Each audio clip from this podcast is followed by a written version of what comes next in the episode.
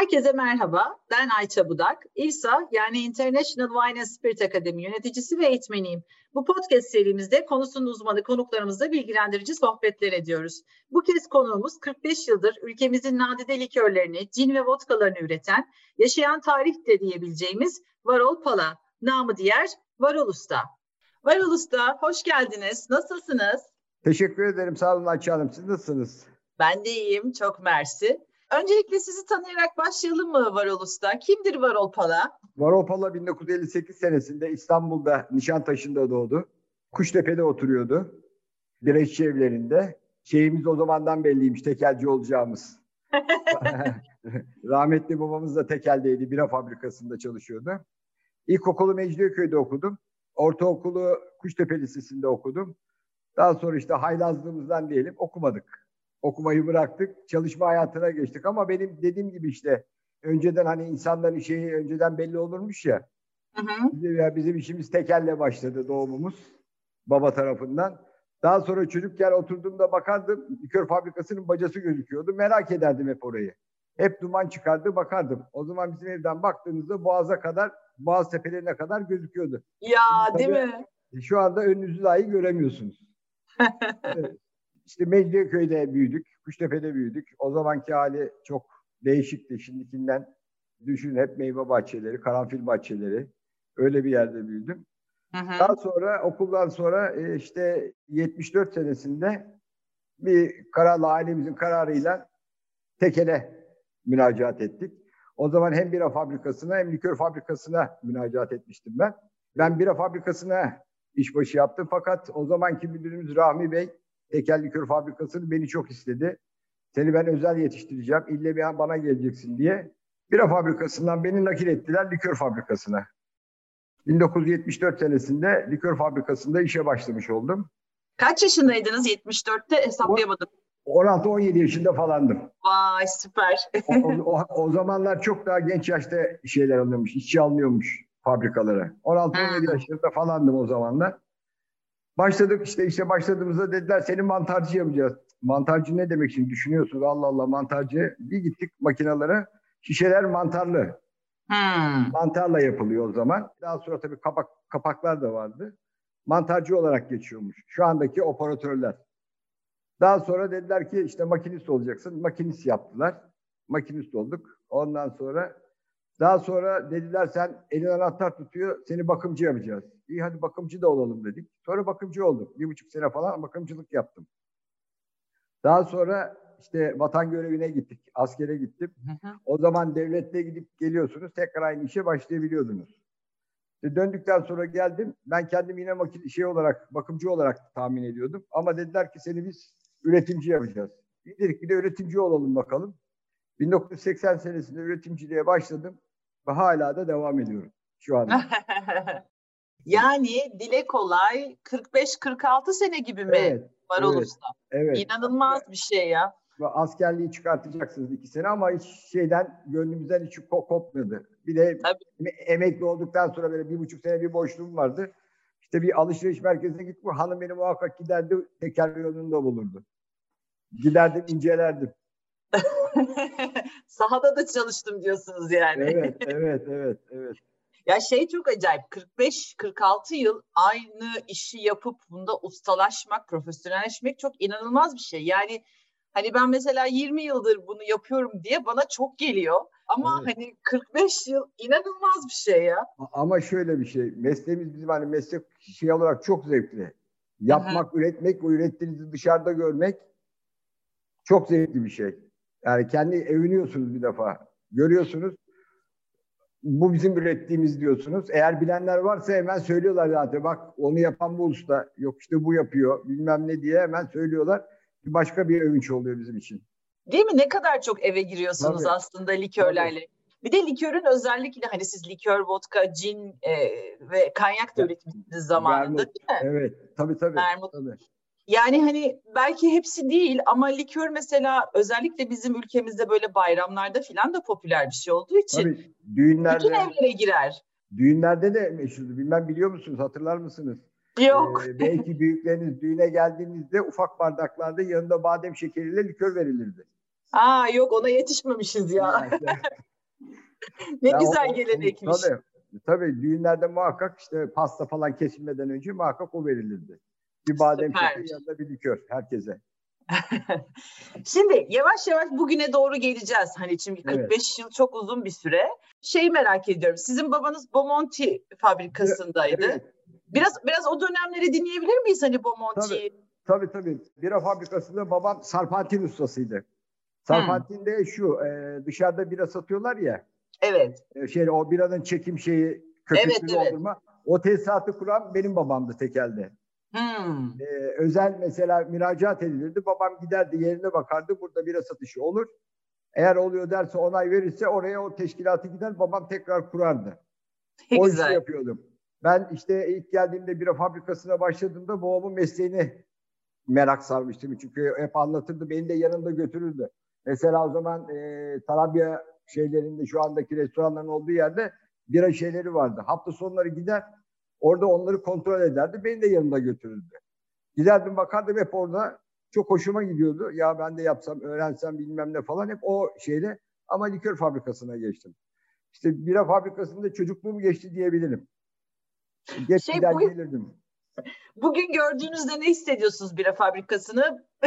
Bir şey söyleyeyim mi size? Bir tek babamın çalıştığı yer kalmış şu anda. Hilton. Gerçekten. Evet. Hilton'a gittiğimizde ilk günde çok kötü oldum. Hmm. Arkadaşlarla beraber içeri girdik. Orada içeride bilmiyorum hiç gezdiniz mi orayı da, kartlar falan var. Hep tanıdığımız kişiler, onları görünce insan kötü oluyor. Oradaki tabii. Restoranların içinde mi duruyor kartlar? Evet, evet, evet. Alt katta hep işçilerin kart bastıkları şeyler, kartlar duruyor. Aynen. Yani çok kötü oldum. Gezdim, dolaştım oraları. Gözlerim yaşardı. Hatta Osman Bey falan vardı yanımızda. Hep beraber ya kötü oldun dediler, dışarı çıkarttılar beni. Ay ben bu konunun buraya geleceğini tahmin edemedim. Ya. Özür dilerim. Duygusallaştırdıysam sizi. Estağfurullah. Ama insan yani ara sıra gider gelirim. Geçiyorum oradan da kötü oldu. Ya onu da bırakın. Mecidiyeköy'den de geçerken çok duygusala bağlıyorum. Değil mi? O zaman şimdi ben mesela fabrikanın eski fotoğraflarına baktığım zaman Mecidiyeköy etrafında hiçbir şey yok. Evet. Yani belki hani karşı tarafında evler falan vardı, bilmiyorum. Hani o zaman E5 var mıydı, böyle miydi? Biraz sizin yaşadığınız yıllardaki Mecidiyeköy'ü anlatır mısınız? Hani bugün Mecidiyeköy'e baktığımız zaman, çünkü eyvah o tarafa gidersem trafiğe gireceğim fobisi var bir kere her şeyden önce. Yani her yer açık olabilir ama orası böyle bir sıkışık, karmaşıktır ya hep. Şimdi şöyle söyleyeyim ben size. Cevahir'i düşünün. Cevahir'in olduğu yer İETT binası. Yani otobüslerin kalktığı durak. Hakimler Sitesi diye bir yer vardır. Bilir misiniz? Biliyorum. O çok ikonik binalardan biridir. Cevahir'in yanında. Cevahir'in yanında. Mecidiyeköy'de yapılan ilk büyük bina o, biliyor musunuz? Ha.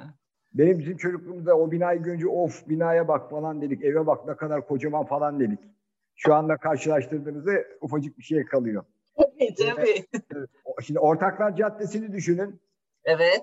Ortaklar Caddesi Levent'teki evler gibiydi. 2 katlı, bahçeli. Oradaki evler hep bahçeli. Ondan sonrasını likör fabrikasına kadar düşünün. Çay bahçeleri. Çay bahçesi mi? Evet. Hep oralar çay bahçesiydi. Ay şaka gibi ya. Evet. Çay bahçesi derken yani hani şey değil, çay ekilen yer manasında değil, değil mi? Yok çay bahçesi. Bildiğiniz yazlığa gittiğinizde çay bahçeleri var ya, hep öyleydi. Evet. Ondan sonra otobüs şeyinin olduğu yerde, metronun olduğu yer parktı. Girişi Mecidiyeköy'ün. Ondan sonra onun karşısı likör fabrikasına kadar olduğu gibi oralar da çay bahçesiydi. Çok acayip ya. Gerçekten insanın nasıl gelmiyor. Fabrikanın karşısında açık hava sinemaları. Düşünün yani. Ve her taraf dutluk. Mesela şöyle diyeyim. İşte Birleşik Evleri şu anda Trump'ın yanında kalıyor. Trump'ın diğer dutluk bahçeleri, karanfil bahçeleriydi. Ya o zaman buralar hep dutluktu hikayesi şaka değil yani. Doğru. Hep dutluktu. Zaten hep meyve bahçesiymiş oralar. İnanılmaz. Benim çocukluğumda hala karanfil seraları vardı orada. Karanfil seraları vardı. Dutluk vardı. Dut toplamaya giderdik. Yapardık. Toplardık. Gelirdik evde herkes yemeğe. Arkadaşlarla. Hani yemyeşil bir yermiş diye anlıyorum tabii, şu an sizin anlattığınız şeylerden. Tabii tabii, şu anda otobanın geçtiği yerde, olduğu yerler hep dere vardı mesela. Yani dere değildi, akan bir dere değildi ama boşluktu, hep oralar çukurdu. Hep oralar doldu. O mezarlığın karşısını düşünün işte. Oralar hep yemyeşildi. Top sahaları vardı. Spor sahaları falan vardı. Yani harika bir yerdi. Ama işte zamanla binalaşma, yapılaşma değiştirdi. Yani şeyi de düşünün mesela, şu Taksim'e gittiğinizdeki ağaçlıklar var ya mesela, çınar ağaçları. Aynı şeyi Mecidiyeköy'de düşünün, Gayrettepe'ye kadar. Vay be. Aynıydı. Hep ağaçlıktı. Evet. Ama işte, güzel zamanlarını siz yaşamışsınız bence Varol Usta. Doğru, doğru söylüyorsunuz. Doğru söylüyorsunuz. Evet. Ya gene güzel İstanbul ama yani o zamanını yaşamak da bambaşka bir şey ya. Gerçekten biraz hor kullanıyoruz sadece. Evet, daha temiz, daha bir temiz hava. Daha çok saygı, öyle diyelim. Az olunca. Şimdi kalabalıkta kimse kimseyi tanımıyor, etmiyor. O zaman herkes birbirini tanıyordu. Herkes birbirine selam veriyordu. Ama değil mi? Maalesef şimdi o kadar değil. Öyle diyelim. Evet. Bu sizin çalışmaya başladığınız işte 74'teki Mecidiyeköy fabrikası bildiğim kadarıyla 1930'lar civarında kurulmuş. Bir de o dönemde hani çok önemli bir mimarın Robert Mallet-Stevens diye, aslında galiba Fransız kökenli olan herhalde Robert Mallet-Stevens diye okunuyordur. Kübizm mimari akımını uygulayan bir mimarın Türkiye'deki tek eseri, bir de çok enteresan. Biraz fabrikayı anlatır mısınız? Nasıl bir yerdi fabrika? Şimdi şöyle, mimarın hakikaten gidip görmenizi isterim. Ben gidemiyorum. Yani oraya gittiğim zaman kötü oluyorum ama gideceğim. Arkadaşlar gitmişler özellikle. Bizim emekli olan arkadaşlarımız, ayrılan arkadaşlarımız ille gidin görün diyorlar. Aşağı katlarda, mahzenlerde o kadar güzel sütunlar yapmış ki, o kadar güzel şeyler yapmışlar ki hayran kalıyorsunuz zaten yaptıklarına. Pencerelerin falan özel yapılmış. Ondan sonra dediğim gibi sütunları çok özel yapılmış. Her şey, yani likörcülükle ilgili olabilecek her şeyi yapmışlar o zaman. Atatürk tarafından zaten özel çağrılmış. İlk kurulduğunda da, vallahi yalan söyleyeyim ama 100 dönümlük bir arsa üzerine yapılmış orası. Şey çok büyükmüş. Ondan sonra Ali Samiye'ne veriyorlar, karayollarına veriyorlar. En son bizi de başladığımda 24 dönümdü fabrika kapandığında. Ve o zamanlar düşünün şeyler var. Basket sahaları, voleybol sahaları, tenis sahaları varmış fabrikanın içinde. O zaman demişler ki ya biz bu fabrikayı niye bu kadar büyük yaptınız diye söylemişler. Fakat o zamanın müdürü Cafer Bey var, rahmetli. O demiş ki ben burada bitki yetiştireceğim. Ve bitki yetiştirmiş. Bitki yetiştirmiş. Droklar yetiştirmiş. Likörcülükle ilgili. Ve 1930 senesinde fabrika açıldığında Fransızlar fabrikayı idare ediyormuş.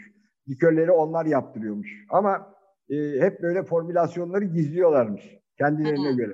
Fakat bizimki o zamanki ustalar uyanık, hep not almışlar. Kendilerini geliştirmişler. 1939 senesinde falan Fransızları geri göndermişler. Bizimkiler yeni üretimler yapmaya başlamışlar. İşte meyveli likörleri falan yapıyorlar o zaman. Geliştiriyorlar, daha çok geliştiriyorlar. Ve dünya pazarına girmeye başlıyorlar. Onlar da şaşırıyor ya bu nasıl olur falan gibilerinden. Çünkü meyveden likör yapan tek ülke hemen hemen biziz. Yaş meyveden. Özellikle biziz. Mesela bir ahududu likörünü bulamazsınız Avrupa'da. Onlar esansından yapıyorlar. Biz tek meyveden yapan ülke bizmişiz o zamanlar. Ve hala da aynı gerçi. Hala da aynı. Şu ahududu ile ilgili bir anım var, hiç unutmuyorum. Ay lütfen. Anlatayım. Bir arkadaşımız vardı. Kayınvalidesi Almandı. Almanya'dan bir şey istedim ben. Kadıncağız getirdi sağ olsun. Geldi, tanıştık Türkiye'de. Ben de jest olsun diye ahududu likörü verdi. Yaşlıca da ama bayağı yaşlı. Ahududu likörünü götürdüm. İçki sever mi dedim. Sever dediler. Bana söylemediler ki kadıncağız zamanında barmenmiş. Bilmiyordum. Ben likörü verdim.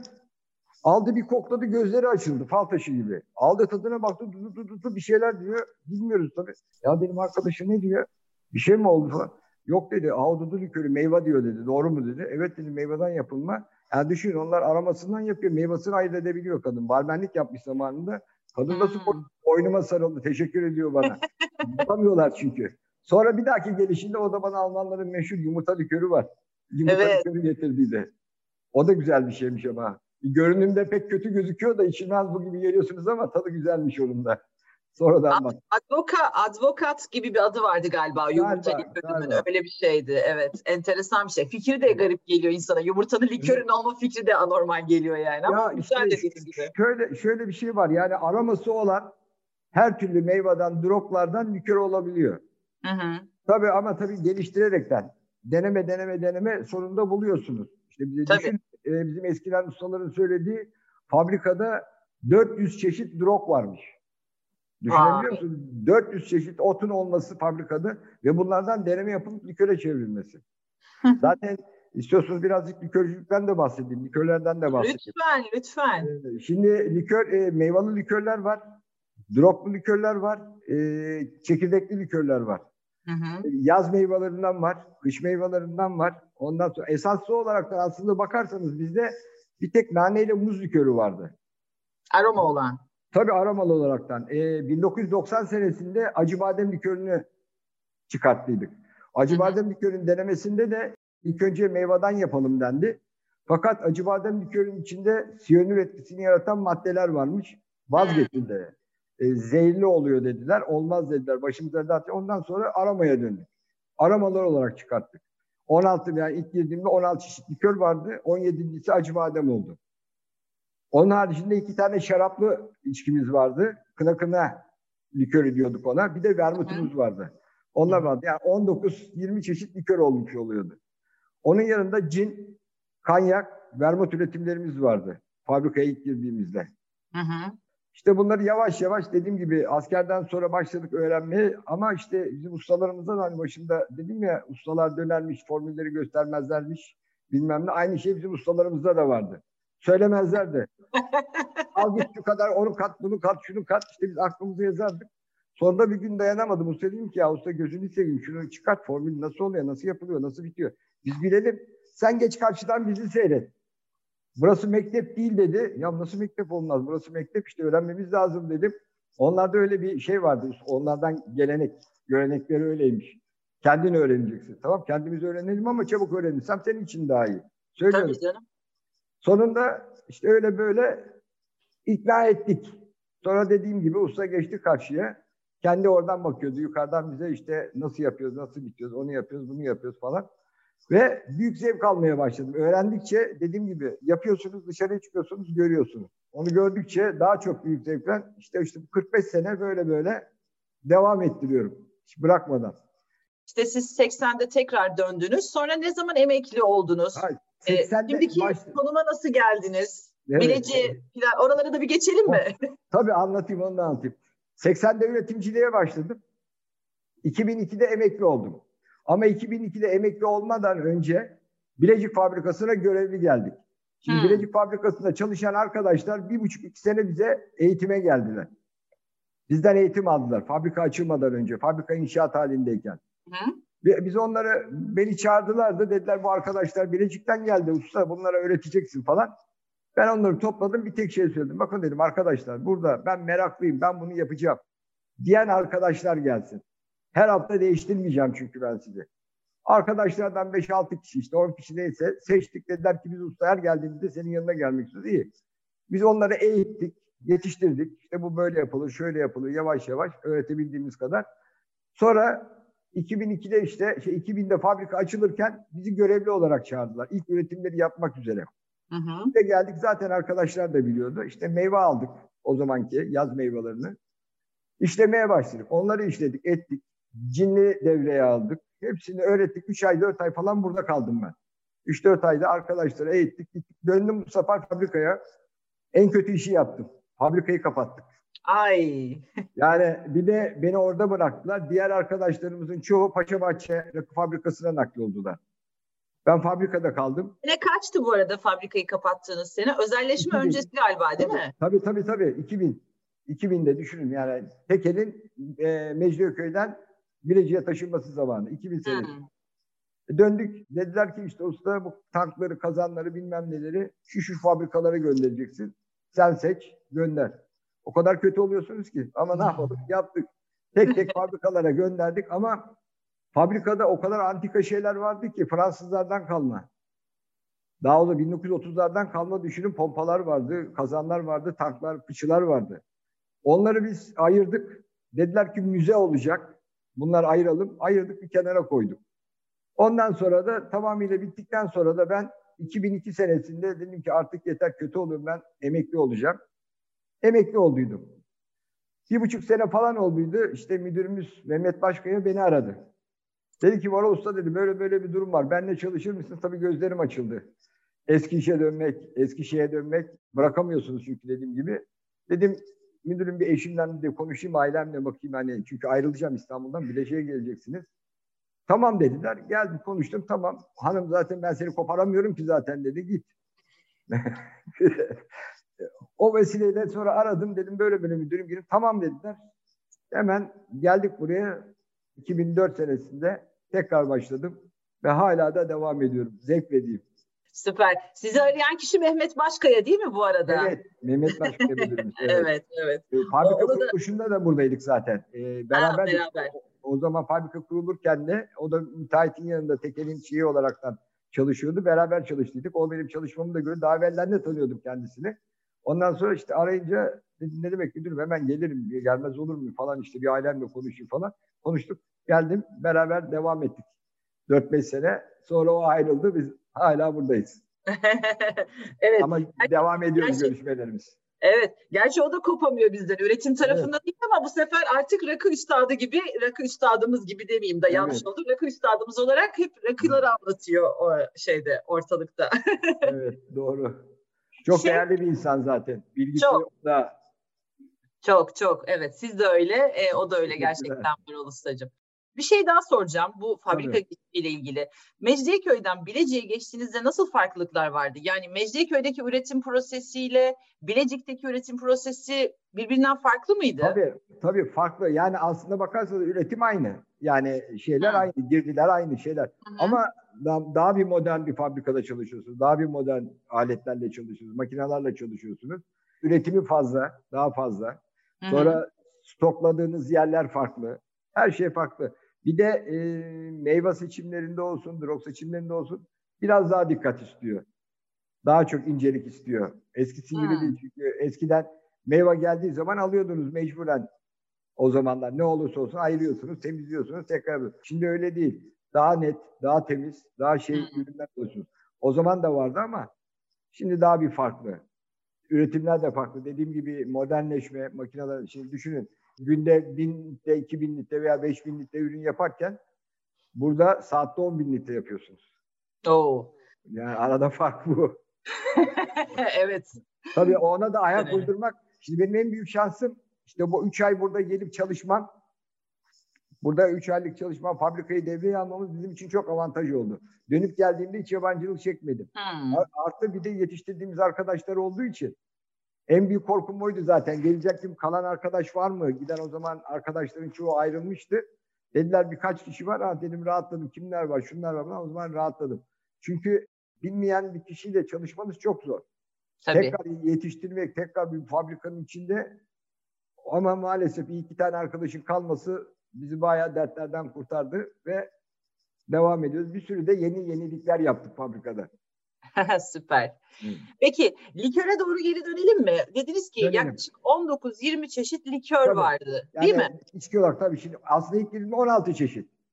90 senesinde acı bademle 17 çeşit oldu. Hı-hı. Onun yanında 2 tane şaraplı içkimiz vardı, 19. İşte kanyak, cin, onlarla beraber 20-21'i buluyordu. Hı-hı. 21 çeşit. Meyveleri, bitkileri nasıl seçiyordunuz? Şimdi şöyle dediğim gibi her meyveden olmuyor tabii. Mesela bir ahududu köyünü alacaksın. Ahududu 2 çeşit ahududu var. Bir pasta sanayinde, şekerleme sanayinde kullanılan şey var, ahududu var. O biraz kuru olur. Canlı görünüm falan çok güzeldir. Bir de daha yaş, daha asitik olan, daha sulu olan bir ahududu vardır.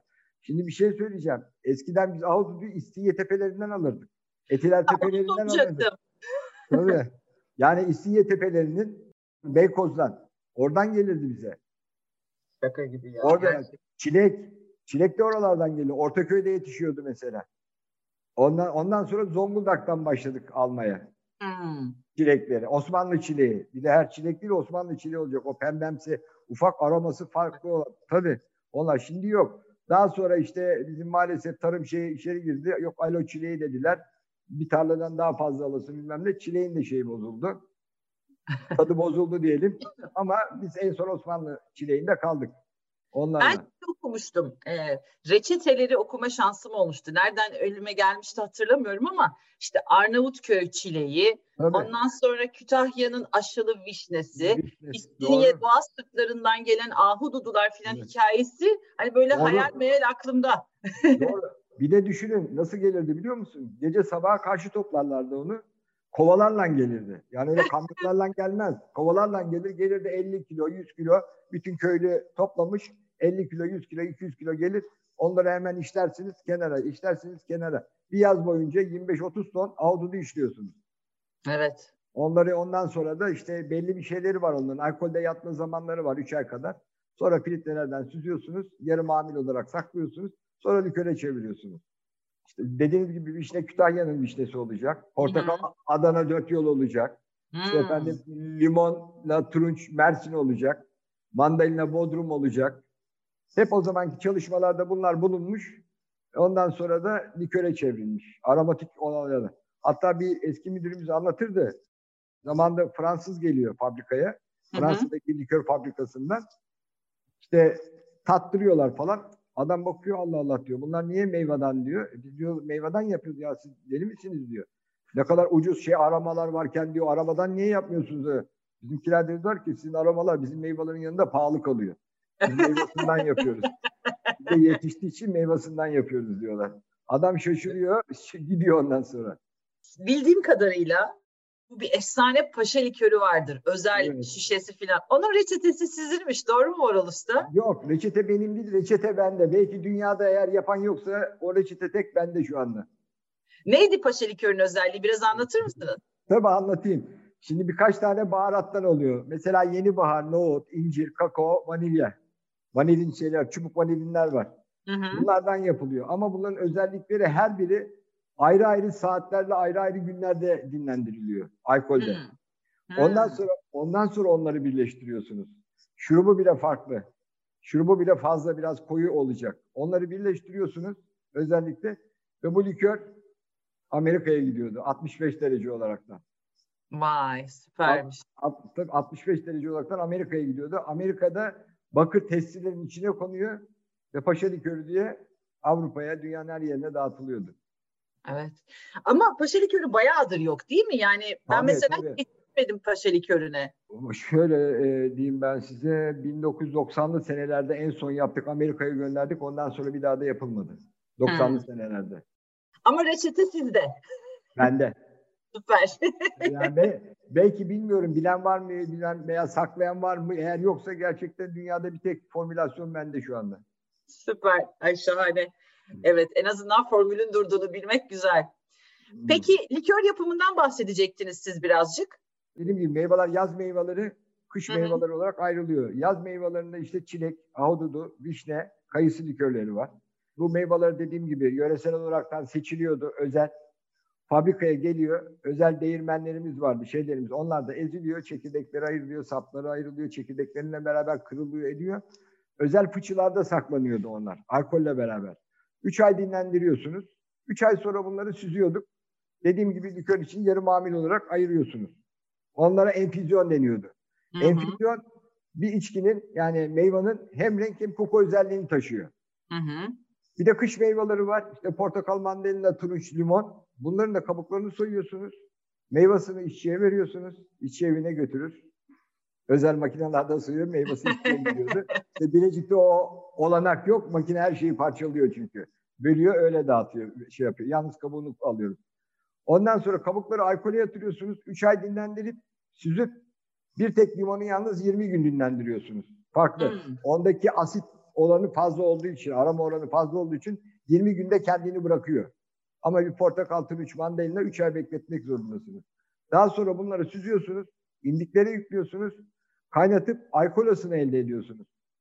Yani bir şey alkolünü elde ediyoruz. Ona da alkol deniyor. O da meyvanın yalnız koku özelliğini taşıyor.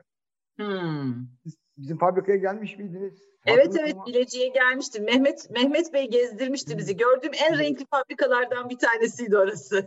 Bir daha geldiğinizde hatırlatın. Ben size limon alkolası koklatayım. Tamam. Saf limon kolonyası. Ondan sonra ürünlerde kullanıyoruz onları. Bir de zamanında işte çekirdekli, burada da yapıyorduk hatta o zaman şeyde, Bilecik'te de. Çekirdekli likörlerimiz var, kahve ve kakao şeyleri. Onları da biz kendimiz kavuruyoruz. Kahve çekirdekleri, kakao çekirdeklerini kendimiz kavuruyorduk.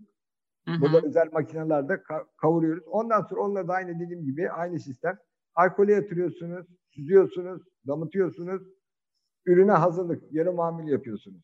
Sizin en çok merak ettiğiniz şeye geleyim, vermute. Vermut 20 çeşit ottan yapılıyor. 20 çeşit otu çay gibi demliyorsunuz. Bir 15-20 gün alkolün içinde kalıyor. O kendini olduğu gibi özellikle o 20 çeşit ürün kendini bırakıyor. Yani şeye benziyor bu dışarılarda satılan çaylar diyelim. Bitkisel çaylar gibi. Biz bitki çayı gibi şey yapıyorduk. Ondan sonra vermutun esas özelliği ana şeyi şarap. Beyaz şarap, semillon şarap. Biz ondan enfüzyonları karıştırıyoruz. İşte biraz da şeker fazla girer. Söylemeyeyim ne kadar gireceğini. Bayağı fazla giriyor çünkü şekerli bir içki. Onları karıştırıp ondan sonra dinlendirme alıyoruz. Bir ay sonra da çekime hazır hale getiriyoruz. Ama gerçekten zahmetli ama çok güzel bir içkiydi. Çok güzel bir içkiydi. Evet, ben vermutun şişesini falan hatırlıyorum. %11 alkol civarıydı galiba. 17. Likör fabrikasının resmi vardır üzerinde.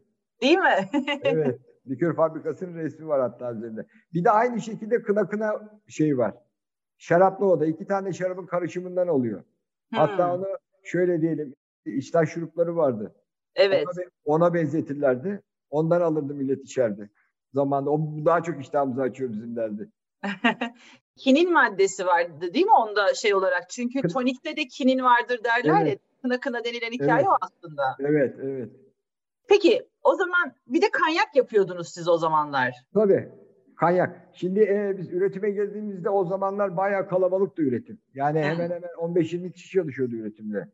3 bölümden meydana geliyordu üretim. Bir likörcüler, cinciler, bir kanyakçılar, bir de meyveyi işleyenler, drogları işleyenler diye. Şimdi ben likör ve cinde başladım ilk başlarda. Ama kanyağı da hep merak ederdik. Giderdik ustalarla beraber çalışa onu da öğrenmiştik. Sonra meyve işlemeyi de öğrendik. Hepsini hafızamıza kaldık. Kanyak da çok güzel. Yapması, işlemesi çok güzel. Fıçılarla uğraşmak çok güzel. Aslında bakarsanız kanyak ilk Türkiye'de yapılma yeri Tekirdağ. Tekirdağ fabrikasında yapılıyor. Ondan sonra 1940'lı senelerde mi? Vallahi yok pardon 60'lı senelerde Çanakkale'ye geçiyor. Çanakkale'de suma üretimi ve kanyak üretimi yapılıyor. Daha sonra Çanakkale'den bize suma geliyordu. Suması yani alkolü bize gelirdi. Biz onu fıçılarda raflara dizerdik tarihlerine göre. Eğer ki eskitmek gerekiyorsa özel bir makine vardı. O makineden geçiriyorsunuz. Yeni yapılan bir suma 6 aylık oluyordu. 6 aylık bir suma bir şey oluyordu. Makineden geçirdi, eskiyordu. Daha sonra fıçılara koyuyorsunuz. Tabii yeni sumadan yapamıyorsunuz. En azından bir sene dinlenecek o suma. Tabii. Bir sene dinlendikten sonra işlemeye başlıyorduk onu. İçinde işte çeşitli droglar var diyeyim. Öyle diyeyim size. Enfüzyonları var. Söylemiyorum onların ne olduğunu. Saklayayım. Onları katıyorsunuz. Bir normal tabii kanyak vardı. Bir de kalite kanyak vardı bizde. Aralarında yani hemen hemen aynı da işte bazı maddelerin bazısı fazla, bazısı eksik. Diğerinde birkaç madde daha fazla. Onlar vardı. Daha sonra 90'lı senelerde yine öyle zannediyorum ıhlara brandiyi çıkarttık. Ihlara brandi denemeleri yapıldı. O zaman da çok brandi geldi dışarıdan bakalım yapabilir miyiz? Ve yaptık hakikaten gerçekten de. Çünkü çok istek vardı gerçekten. Dışarıdan duyuyorsunuz ya siz niye brandi yapmıyorsunuz? İşte kanyak gibi brandi niye yapmıyorsunuz? O zaman denemeler yapıldı. Brandi de üretmeye başladık. Brandi de girdi devreye. 3 tane kanyakgillerden üretimimiz de olmuştu. Peki bir şey daha soracağım. Sizin favori likörünüz hangisi? Gene liköre dönüyorum ama sizin favori likörünüz hangisi? Şimdi bana bunu hep sordukları zaman ne diyorum biliyor musunuz? Yanlış anlamayın. Annenizin pişirdiği en güzel yemek hangisi? Ayırt edemiyorsunuz. Ama sorarsanız bana tabii ki meyvelerden yapılan, meyvanın kendisinden yapılan likörler çok daha kaliteli, daha iyi.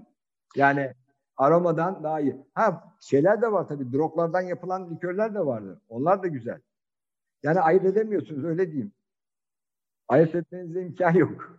Peki. Bir soru daha. Eve iş götürüyor musunuz Varol Usta? Evde likör yapıyor musunuz? Yok, hayatta yapmadım. Hani derler ya, aç evinde yemek yapmaz.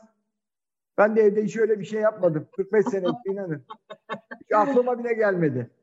Ya şunu da yapayım. Akşama kadar zaten yapıyorsunuz. Bir de evde yaparsanız olacak şey değil. Ama şöyle, biliyorsunuz bizde Türk şeyinde vişne likörü evlerde yapılır genellikle. Hı-hı. Soranlar oluyordu, destek oluyorduk, yardım ediyorduk. Hani şunu şöyle yaparsanız böyle olur, bunu böyle yaparsanız böyle olur diye yaparsınız diye desteğimiz oldu. Ama kesin hiç denemedim. Ama iyi fikir, bir denemem lazım. bence de.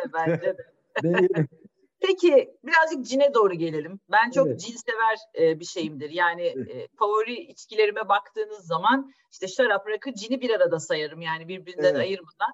Şimdi bu cin işte 80'ler civarında çok popüler. Ondan sonra birdenbire popülaritesini yitiriyor ama şimdi son 5-10 yıl diyeyim, hani aralık ülkeden ülkeye değiştiği için popülaritesi tekrar arttı değil mi cinin? Evet, tabii.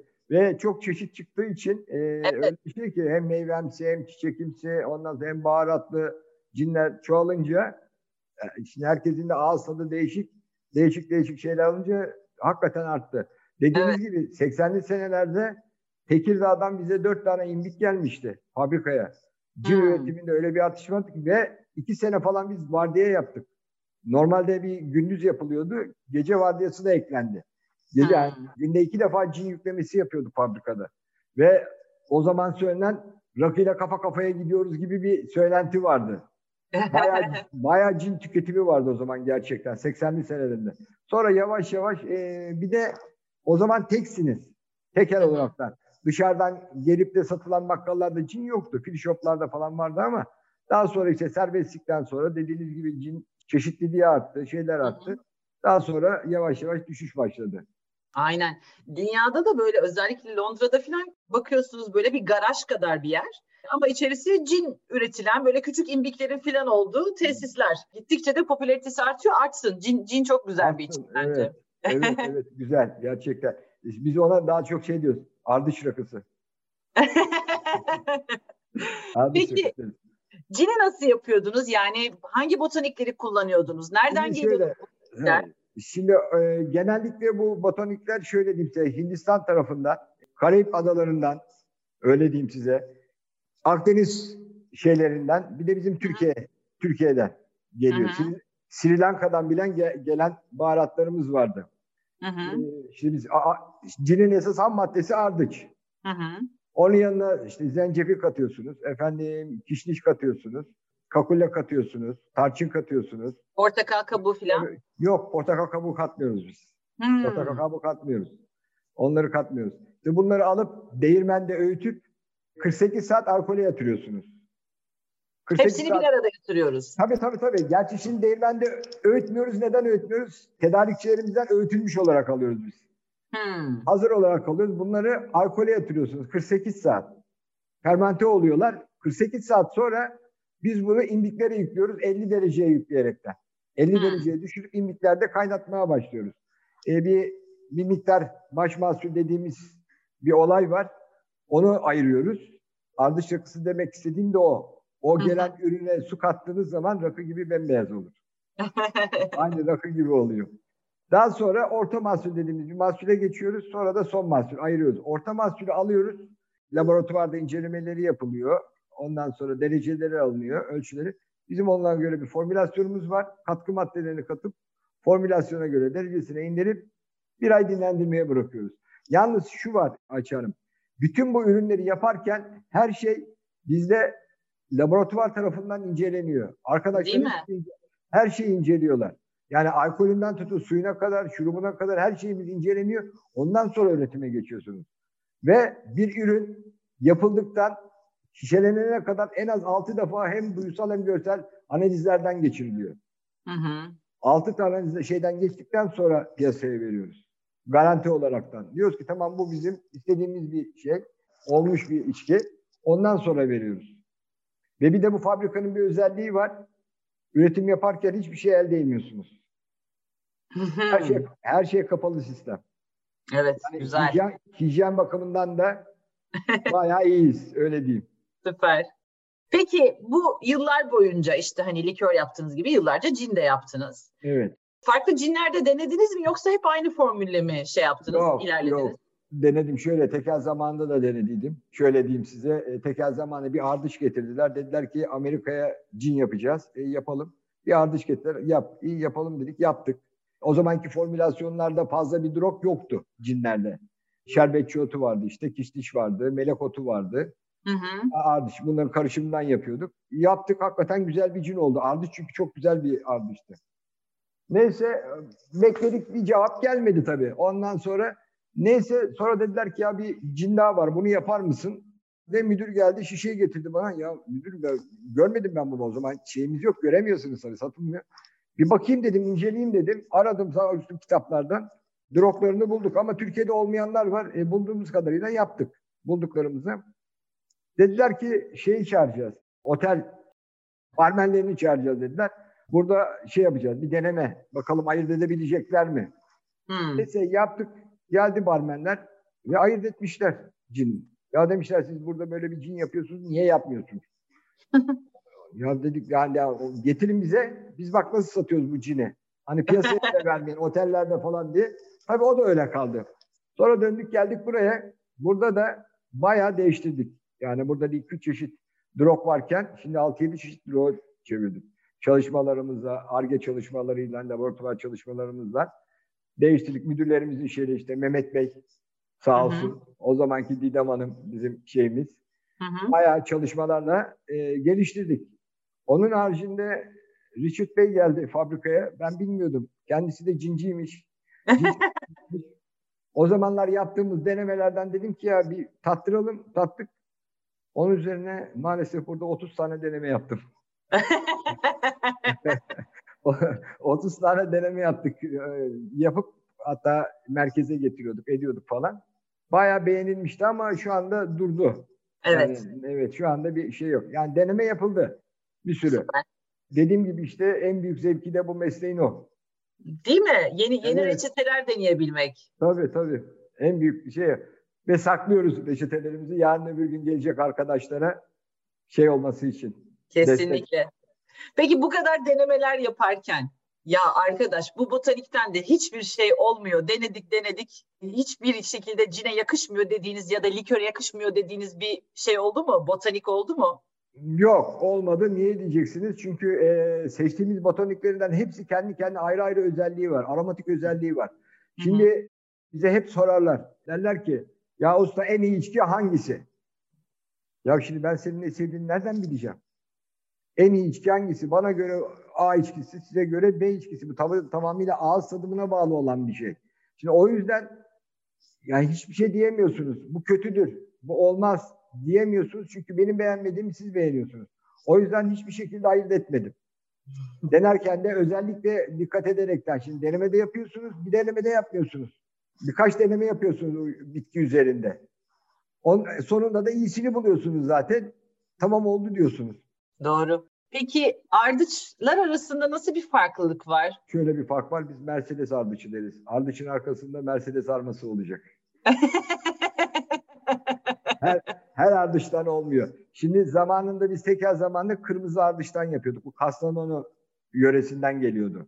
Hı hı. Daha sonra bize siyah ardıç geldiydi. Bir ara bulamamıştık. Siyah ardıç gelmişti Avrupa'dan. Dediler işte siyah ardıçtan yapalım bilmem ne nasıl bulacağız, nasıl edeceğiz falan. Sonunda bulduk. Toroslarda çıkıyormuş. Ama dağlarda biraz zor toplanıyormuş. Onu da bulduk. Tekele son zamanda siyah ardıça geçtik. Şimdi burada da siyah ardıça geçtik. Peki ben nerede okuduğumu hatırlamıyorum ama acaba birinden mi dinledim? Uludağ'da da mı vardı ardıç? Ardıç ya var. Uludağ'da da aslında Jansiyon diye bir bitki var. Hmm. Jansiyon diye bitki o çok değerli zaten devlet şeyinden çıkartıyorsunuz. Herkese vermiyorlar. İzinsiz çıkartamıyorsunuz. Bir tek Uludağ'da. Gerçekten o zaman Uludağ'da da bizim çok faydalandığımız şeyler var. Ama Uludağ'dan çok Toroslardan geliyordu ardıç. Hmm. Mesela şimdiki ardıç da Makedonya'dan geliyor. Ha, enteresan. Makedonya'dan geliyor. Şimdi şöyle tabii bizim burada toplanırken çam ağaçlarının yapraklarıyla falan toplanıyor. süpürüp de yapılıyor. Orada fabrikasyon olduğu için daha temiz olarak geliyor. Taşı toprağı Anladım. Yok, içinde şeyi yok. Biz o geldiği zaman temizlerdik, öyle yapardık. Şimdi hiç normal olaraktan işleyebiliyoruz. Temiz tertemiz geliyor. Ama yani. Mercedes olacak. Günlerde Mercedes. Peki iyi bir cini nasıl tanımlıyorsunuz? Droplarınız eğer iyi olursa, iyi dinlendirme olursa, iyi damıtma olursa, iyi ayrıştırma olursa cininiz cin olur. Süper. Demin dediniz ki işte bir yabancı cin getirdiler. Ondan sonra bu cine bakarak biz hani işte araştırarak onun reçetesini tutturmaya çalıştık. Likörde evet. de vardı değil mi böyle şeyler? Tabii oluyordu. Yani geliyor denemeler işte acıbadem likörünü öyle yaptık.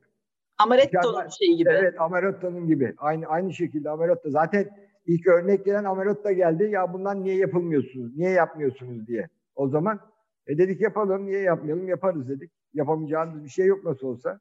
Hı-hı. Ve laboratuvar denemeleriyle hep beraber çalışaraktan o zamanki ustalar, laboratuvarlarla beraber, müdürlerle ve yaptık.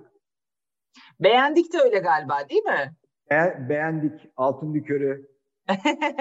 Ha, biri Goldwasser'in şeyi değil mi? Evet. Öteki Don Benedict'inin. Evet. Evet. İsimler de şahane. Beğendik likörü mesela 11 çeşit ottan yapıyorsunuz. 11 çeşit ot karıştırıyorsunuz. Altın liköründe 7-8 tane ot karıştırıyorsunuz. Vermut gibi. Vermut'ta 20 çeşit. Onlarda o kadar. İşte onları alıyorsunuz. Hepsinin ölçüsü var. Zamanında sağ olsun ustalarımız hep ayarlamış. Biz biraz şeye düştük yani. Mirasa düştük diyelim öyle.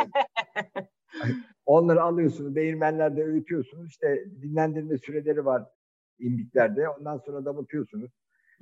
Alkollerini alıyorsunuz. Ondan sonra liköre çeviriyorsunuz. Mesela bindallı likörü. Bilmem hiç içtiniz mi? Tabii. Ben yakaladım. Hatta annemde bile bir şişe kalmış olabilir yani. Evet, açılmamış. Evet. Şey, dört köşe bir şişedir o. İnce dört köşe şişelerdendir. Eğer karagöz şişelerde değilse. İlk çıktığında dört köşe şişeliydi. Ben o ilk çıkan şişelere hayranım ya. O çilek likörünün filan bir şişesi var ya, çilek formunda. Üzerinde kelebek var. İnanılmaz yani. Çok güzel şişeler. Eğer kısmet olursa merkeze yine buluşursak bana hatırlatın, ben size bir resim göstereceğim. Tamam, anlaştık. Veyahut da ben size göndereyim. Ay! Yani, o resmi bir şekilde gönderirim telefonunuza. Tamam. Ama anlaştık. Niye biliyor musunuz? Hani herkes eskiden pul koleksiyonu yaparmış ya. Ben de hep o eski şişelerin koleksiyonu var. Ay süper yani, gerçekten. Büyük miras. Yani, çok büyük. Zaten kimseye yaklaştırmıyorum bir şey.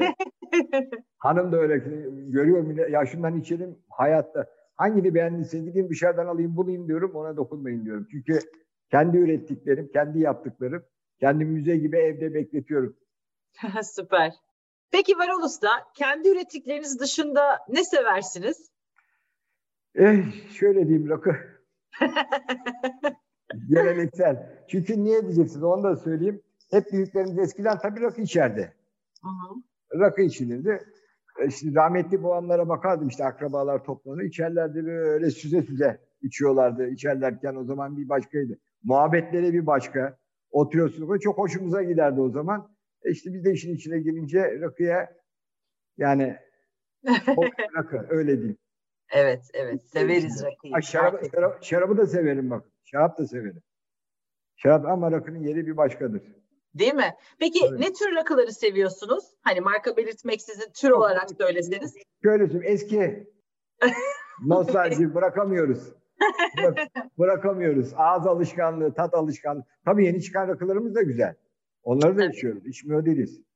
Ama gelenekselciyim diyorsunuz. Tabii gelenekselci. Ya bırakamıyorsun gerçekten. O tadı aldığın zaman bırakamıyorsun. Nereye giderseniz. Şimdi bir yere gittiğinizde diğer isimler aklınıza gelmiyor. İlk aklınıza gelen bir tane getir. Tabii. Peki Varol Usta. Rakının yanına hangi mezeyi seversiniz? Balık. Ya da mezeleri? Balık. Hayatlayacağım balık evet. En çok hangi balık? Vallahi şimdi yok ki lüfer. Şimdi pek yok bulamıyorsunuz. Evet. Lüfer, çinekop. Gerçi balıkların hiçbir ayırt edilmiyor yanında. Hı-hı. Yani balık olsun da ne olursa olsun. Bulamadığınızda işte et veyahut da soğuk mezeler.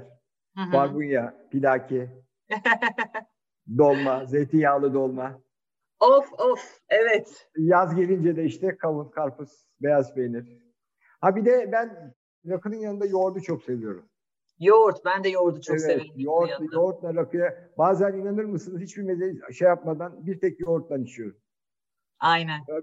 Bir de ev yapımı yoğurt olursa hele bir de çok daha iyi oluyor. Katılıyorum. Hanım bildiği için ara sıra yapar ev yoğurdu. Burada iyi süt bulma imkanımız olduğu için. Ha tabii değil mi? Orada öyle bir imkan da var. Doğru, evet. Haklısınız. O zaman çok daha bir başka oluyor. Hanımlar hiç rahat ediyor. Meze yapmakta. Değil mi? Yoğurt daha pratik bir şey. Evet, evet. Peki ne dinliyorsunuz rakı içerken? Şöyle tarif etsem, araba vitesi gibi. İlk başta ağırla başlıyoruz. Türk sanat müziğiyle. İki kadetten sonra ikinci vitese, üçüncü vitese geçip Türk sanat müziğinden Türk halk müziğine geçiyoruz. Beşinci vitese geçince de oyun ovalarıyla. Ben Trakyalıyım, oynamayı da severiz. Eğer eşle, dostla berabersek de, akrabalarla falan, beşinci viteste kopuyoruz. Evet ya, Trakyalılar keyfini güzel çıkartırlar gerçekten. Şöyle derseniz hani kimlerle içersiniz gibi. Evet. Kararında ve içmesini bilen insanlarla içmeyi çok seviyorum ben. Aha. Eşle, dostla severim. Ha bir de şu var, bilmiyorum sizlere böyle bir tavsiyede bulundular mı? Ne zaman bir yere gidip içki içeceksen masada bir büyüğün olmasına dikkat et. Bir büyük olduğu zaman, çünkü küçükler onu dinlediği zaman aşırıya kaçmıyorlar. Büyüğün sözünden çıkmıyorlarsa, eğer sayıyorlarsa o masa çok zevkli oluyor. Değil mi? Zevkle içebiliyorsunuz tabii. Süper. Umarım sizinle de bir gün rakı içeriz. İnşallah. Varol Ustacığım. İnşallah, inşallah. Allah o günleri gösterse, şu pandemi süreci bizi mahvetti. Ben gerçekten öyle ya. Gerçekten öyle. Peki sona doğru gelirken şimdi siz ülkemizdeki işte bu meyvelerden, botaniklerden işte gerek cin gerekse likörü yapan, hani bu kültürü, bu şeyi, mirası devam ettiren yegane insansınız aslında. Hani 45 yıldır bunu yaparak. Bilmiyorum başka bu ülkede hani likör cin ustası var mı, ama sorum şu: kendinizden sonra yetiştirdiğiniz birileri var mı? Var. Var mı? Kimler? Var. İsmini sayalım mı? Engin diye bir arkadaşım var. Cihan diye bir arkadaşım var. Beraber çalıştım. Biz burada 3 kişi çalışıyoruz zaten. Bu üretimi yapan 3 kişiyiz. Engin diye arkadaşımız var. Tekel'den kalma o da zaten. Yetiştirdiğimiz kişilerden. Cihan arkadaşımız sonra geldi. Onu da vodkacı olarak yetiştirdik. Vodka üretiminde. Engin arkadaşımız da işte dediğim gibi likör cin üretiminde ustadır. Gerçi bakarsanız hepsi aynı şeyi yapabiliyorlar. Yapamıyorlar. Yeni bir arkadaşımız daha geldi. Onun adı da Engin. O da Engin diye bir arkadaşımız. O daha yeni öğrenmeye çalışıyor. Öğretmeye çalışıyoruz ona da. Ama var yani. Benden sonra devam edecek. Eğer olmasa bile, kalsa bile, yine gitsek bile desteğimiz her zaman var. Siz eminim sizin ustalar gibi yapmıyorsunuzdur. Yok hayatta özellikle basmaz anlata. Yani öğretmen nasıl yapıyor? Gel buraya, bunu bak böyle yapacaksın, şöyle yapacaksın, şöyle yap, böyle yap. Bir de bizim şeyimiz var mesela. Hiçbir insan bir işi tamamen hemen başarıyla, yani başarılı olamıyor. Olamaz zaten. Muhakkak oluyor. Hani zaten şeyler yanılgıyla çıkar derler ya. Biz bakıyoruz adam yanılsın diye bekliyoruz özellikle. Yanılıyor. Öyle değil böyle olur. Öyle değil şöyle yapacaksın. Bunu böyle yapacaksın diye o zaman daha iyi oluyor. Daha iyi anlıyorlar. Yani birkaç defa gösterip ben serbest bırakıp uzaktan takip ediyorum. Uzaktan takipte bakıyorum nasıl yapıyor, aynı işlemleri yapıyor mu, yapmıyor mu, kafa başka yerde mi, yoksa bu işi seviyor mu, sevmiyor mu? Zaten şöyle bir şey var, üretimde seven insanı alacaksınız. Ben bu işi yapıyorum diyen insanları alacaksınız. Eğer öyle kişi almazsanız olmaz. O yüzden hep üretimdeki çalışan arkadaşlar seçme olur. Özel seçilir. Tabii yani zevkle yapabileceği bir iş. Eğer düşünürse. Dediğim gibi işte dışarıya çıkıyorsunuz, kendi ürününüz. Bir de çok da şanslılar bence. Sizin gibi birisi onlarla beraber olup bütün bilgiyi aktardığı için ve hata yapmalarına da izin verdiği için. Çünkü söylediğiniz şey çok önemli. Yani hata yapmadan doğrusunu öğrenmek hiç mümkün değil. Hangi işi yaparsanız yapın ki hani üretim gibi hassas bir konuda bu çok daha önemli. Hata yapmalısın ki doğruyu öğrenesin. Tabii maliyeti çok büyük olmasın o hatanın. Yok öyle değil tabii. Öyle maliyeti büyük şeylerde devreye giriyoruz canım. Öyle ufak tefek şeyler. Aman Allah korusun. Ya aramızdaki, şimdi bakın eski ustalarla aramızdaki fark, yanlış yaptık mı biz azar işliyorduk. Azarla şey yapıyorduk. Biz şimdi öyle değil. Biz öğretirken de oğlum öyle değil böyle olacak. Hı hı. Aramızdaki fark bu. Evet. O yüzden çok şanslı. Engin de Cihan da çok şanslılar. Ya çok da iyi arkadaşlar. Birbirleriyle bağlılar zaten. Hep destekliler. Zaten öyle olursa üretim olur. Öyle değil. İyi üretim öyle çıkar. Son sorumu soruyorum o zaman. Daha doğrusu sondan bir önceki sorumu. Bu kadar uzun süre bir işi yapabilmenin sırrı ne? Ay şimdi burada şaşırdım diyeyim size ben. Herhalde zevk, heyecan, üretmez şeyi. Sevmek değil mi galiba? Tabii tabii. Sevgi zaten başta. Ama üretmek gerçekten. Benim de bir kızım var mesela şimdi İstanbul'da. Baba diyor senin kadar bu kadar içine aşık bir insan var mı acaba diyor. Değil mi? Çünkü yani, hani bıraksam da bırakamam dediniz çünkü az önce. Gerçekten öyle. Yani gerçekten artık içimize işlemiş, öyle değil. Bana hala arkadaşlar var Tekel'den, ya ayrılmayacaksın. Ya dur biraz daha çalışayım diyorum. Dur biraz daha çalışayım. Daha biraz daha çalışayım falan. Bizim şeyimiz var mesela.